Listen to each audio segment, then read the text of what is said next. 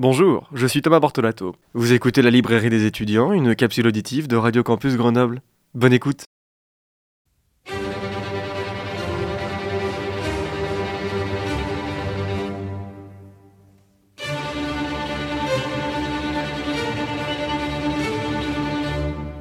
Eh bien bonjour, bonjour à toutes et à tous. Je suis très heureux de vous retrouver aujourd'hui pour cette toute nouvelle chronique de la librairie des étudiants.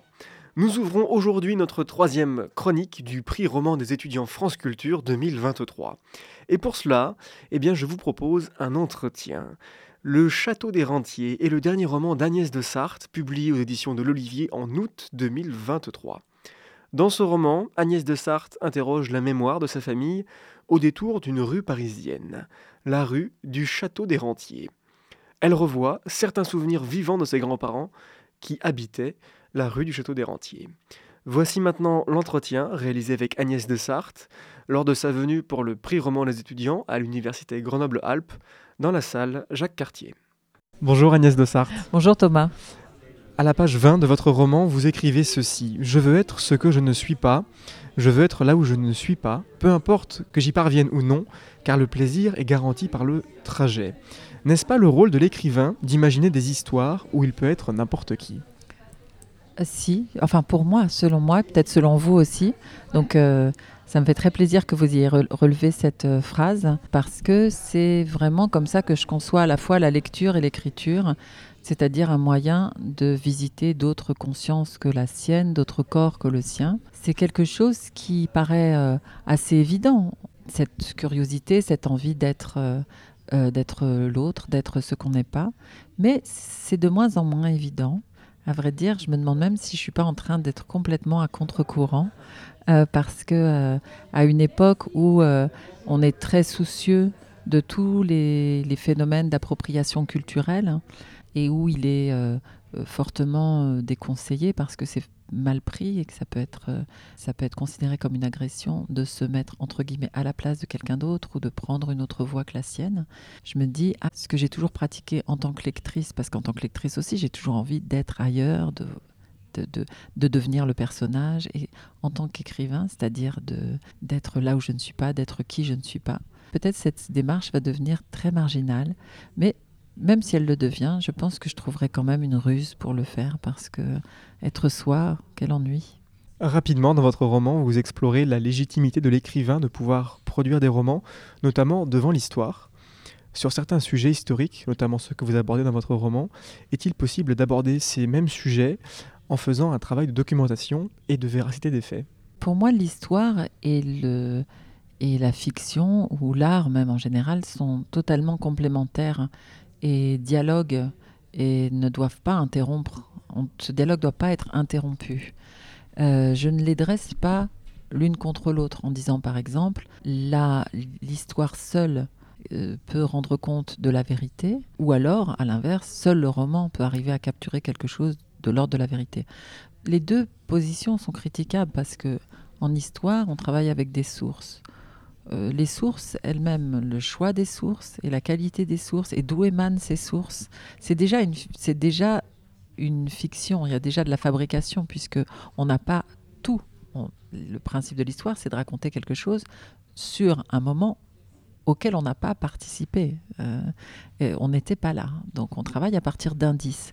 Mais ces indices, ils ne représentent pas la totalité. On est toujours dans la synecdoque. Donc on pourrait dire à ce moment-là, est-ce qu'on peut atteindre le vrai en n'ayant que des morceaux, en travaillant à partir de miettes? Et quand on travaille en fiction, quand on travaille dans l'art, euh, l'imagination, d'une certaine façon, s'élance pour remplir toutes les brèches et se met à inventer, mais bien souvent l'imagination, ça peut vous paraître étrange, invente de la vérité.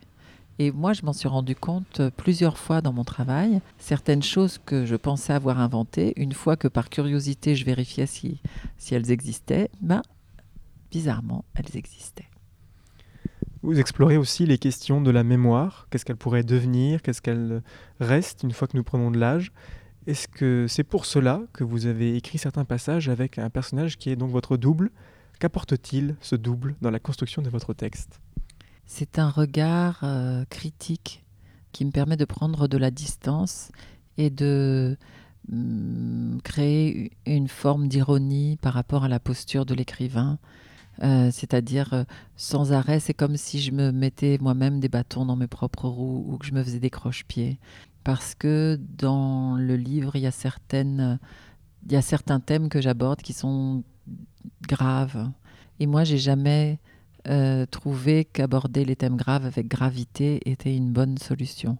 J'ai toujours l'impression que le, que le changement de ton peut permettre d'amener des personnes à entendre une histoire qu'elles n'auraient peut-être pas envie d'entendre. Donc euh, le dialogue, il, fait, il participe de cette volonté de distance et d'humour. Et puis, il est aussi une forme de, de visite d'atelier que je propose, comme on fait parfois, comme font les artistes, en disant, ben voilà comment ça se passe dans mon bureau quand je travaille. Euh, mais c'est aussi rendu possible parce que ce livre-là est très libre dans sa forme. Donc, euh, comme c'est un livre très accueillant, j'en profite. Euh, je ne sais pas, c'était vraiment un moment d'écriture où je me suis mise à ma table et je me suis posé la question, mais tu crois vraiment que ça va intéresser quelqu'un, ce livre? Et la phrase était écrite sur la page de l'ordinateur et je me suis dit, tiens, bon, moi je vais y répondre. Et ça s'est fait dans un jeu comme ça. Au départ, c'était qu'un jeu, j'étais pas sûre que j'allais le garder. Euh, et puis finalement, oui, je l'ai gardé. Vous vous interrogez aussi sur le rapport à la vieillesse. Dans la période où vous étiez étudiante, aviez-vous la crainte de vieillir? Pas du tout. Euh, je l'ai jamais eu. J'ai toujours considéré que je vieillirais jamais et que si je vieillissais, ça allait être fantastique. C'est bizarre, je ne sais pas d'où je tiens ça. Et, euh, et c'est faux, hein. bien sûr que je vieillis. Malheureusement, je ne suis, pas Dorian Gray.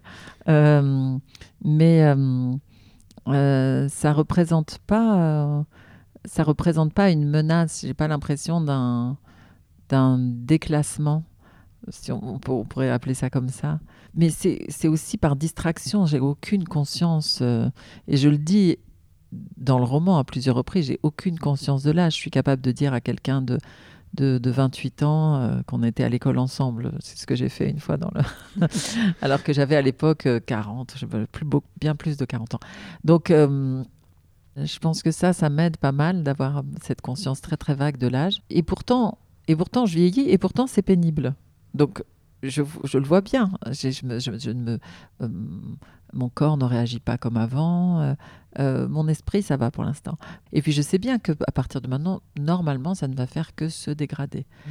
Mais le fait de le, de le savoir ne me, ne me plonge pas dans la ne me plonge pas dans la détresse, ça me plonge plutôt dans la curiosité, on va dire. Vous faites une référence à votre livre Je ne t'aime plus Paulus, où vous revenez sur le déni amoureux expliqué à la première personne. Le château des rentiers est-il un déni de vieillesse à la première personne? C'est joli comme question. Alors un déni, euh, euh, peut-être, peut-être que je suis dans le déni, c'est possible. Peut-être que j'ai écrit ce livre pour me dire à moi-même d'arrêter d'être dans le déni. Euh, c'est possible, peut-être que vous venez de m'éclairer sur le sens profond de ce roman. Merci Agnès de Sartre. Merci Thomas. Ainsi se termine cet entretien réalisé avec Agnès de Sarthe juste après sa conférence donnée à l'UGA. Le Château des Rentiers, publié aux éditions de l'Olivier, est disponible dans toutes nos belles librairies indépendantes depuis août 2023 et il est en compétition pour recevoir le prix du roman Les étudiants 2023. Je vous donne bien sûr rendez-vous dès demain pour ouvrir le quatrième livre en lice pour ce prix, le roman de Dimitri Rouchon-Bory. Je vous souhaite d'avoir de belles lectures et à demain